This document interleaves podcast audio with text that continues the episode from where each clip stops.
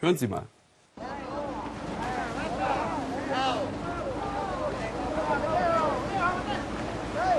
So hört es sich an, wenn an der Südspitze Spaniens die Thunfische kommen. Aufregung auf den Fischerbooten. Und alles nur für diese Teilchen. Sushi. Früher ein arme Leute essen, auch für Japaner. Aber inzwischen zahlen die jeden Preis. Schauen Sie mal. Für diesen Blauflossen-Thunfisch im Januar umgerechnet 1,3 Millionen Euro. 6000 Euro pro Kilo. Sushi global. Das bedeutet, hier an der Meerenge bei Spanien wird der Fisch gefangen. Dann geht's nach Tokio im Flieger zur Versteigerung und von dort wiederum hundertmal teurer ins feine Lokal nach New York. Es bedeutet aber auch das Ende dieser Fischart und den Niedergang einer archaischen Fangkultur der Almadraba. Stefan Schaaf und seinem Team gelang es, dieses Ereignis mitzuerleben. Aufbruch im Morgengrauen, früh fahren die Fischer von Barbate in diesen Tagen hinaus aufs Meer. Lange war unklar, ob wir sie begleiten durften, denn die Einheimischen wissen, ihre Art, die riesigen Thunfische zu fangen, stößt bei Außenstehenden nicht unbedingt auf Begeisterung. Das ist die Endstation für die Thunfische. Mit ihren Booten und Netzen haben die Fischer ein Becken gebildet. Vorher waren die riesigen Raubtiere durch ein Netzlabyrinth, das am Meeresboden verankert ist, hierhin geleitet worden. Nun haben sie keine Chance mehr, die Netze werden angehoben, die Thunfische verenden.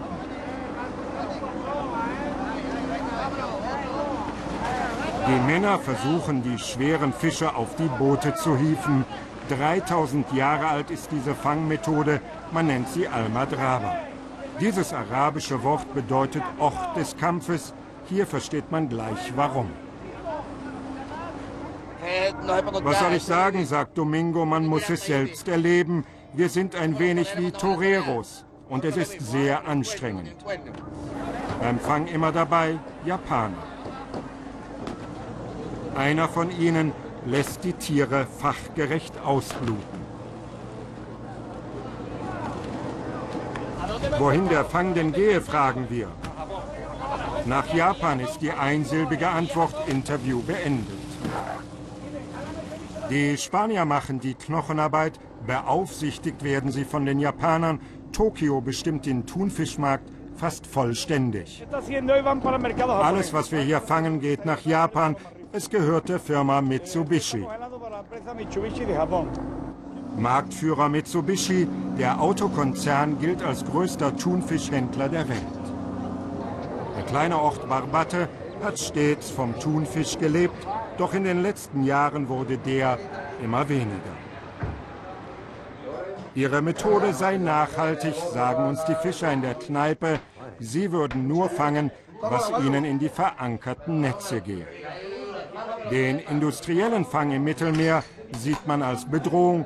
Dort würde den Fischschwärmen regelrecht hinterhergejagt. Die töten einfach alles. Sie benutzen Helikopter, Satellitentechnik, alles Mögliche. Wir arbeiten nur mit unseren Netzen, das ist alles. Die Straße von Gibraltar, Eingangstor in wärmere Gewässer. Jedes Frühjahr schwimmen die Thunfische aus dem Atlantik ins Mittelmeer, um sich fortzupflanzen. Als König der Meere gilt der rote Thunfisch. Doch seit den 90er Jahren warten riesige Netze im Mittelmeer auf sie, Gejagt wird mit modernster Technik. Nun gibt es 80 Prozent weniger Thunfische als noch vor wenigen Jahrzehnten. Sogenannte Ringwaden nennt man die Netze, mit denen ganze Schulen von Fischen weggeschleppt werden. Das gefährdet die Existenz dieser Art.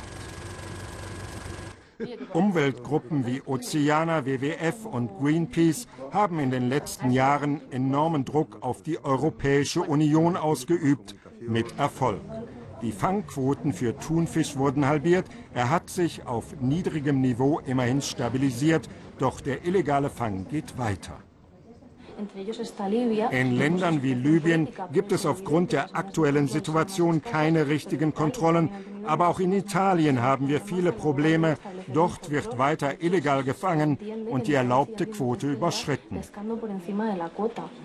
In Babate läuft derweil die Thunfischwoche an. Die Profitspannen sind enorm. Kostet in Spanien das Kilo 5 Euro, wird es in Tokio für 500 Euro verkauft. Im roten Thunfisch steckt also eine Menge Geld. Spanische Fischerdörfer leben davon. Doch die japanische Dominanz wird auch hier als Problem gesehen. Man ist vollständig von der Nachfrage und den Firmen in Fernost abhängig. Wir liefern sehr viel nach Japan, aber wir möchten das ändern. Auch deswegen veranstalten wir diese Woche.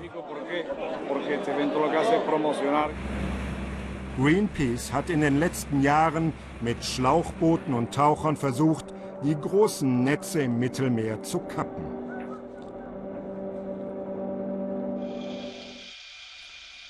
Im Visier der Aktivisten stehen spanische oder italienische Fangflotten, aber sie alle arbeiten im Auftrag der Japaner. Die Industrie, die mit dem roten Thunfisch handelt, ist sehr mächtig. Sie hat viel Geld und gute Kontakte zu den jeweiligen Regierungen. In Babate ist die traditionelle Fischerei fast völlig zum Erliegen gekommen. Früher wurde der rote Thunfisch noch vom Boot aus mit Treibleinen und Angelhaken gefangen, erinnern sich Domingo und seine Kollegen. Doch die lokalen Fischer haben fast alle ihre gesamte Fangquote an die Japaner verkauft. Mein Vater, mein Onkel, meine ganze Familie hat so gefischt, doch das ist vorbei. Das macht einen schon traurig. Der Tagesfang der Almadraba wird direkt zu einem japanischen Kühlschiff gebracht.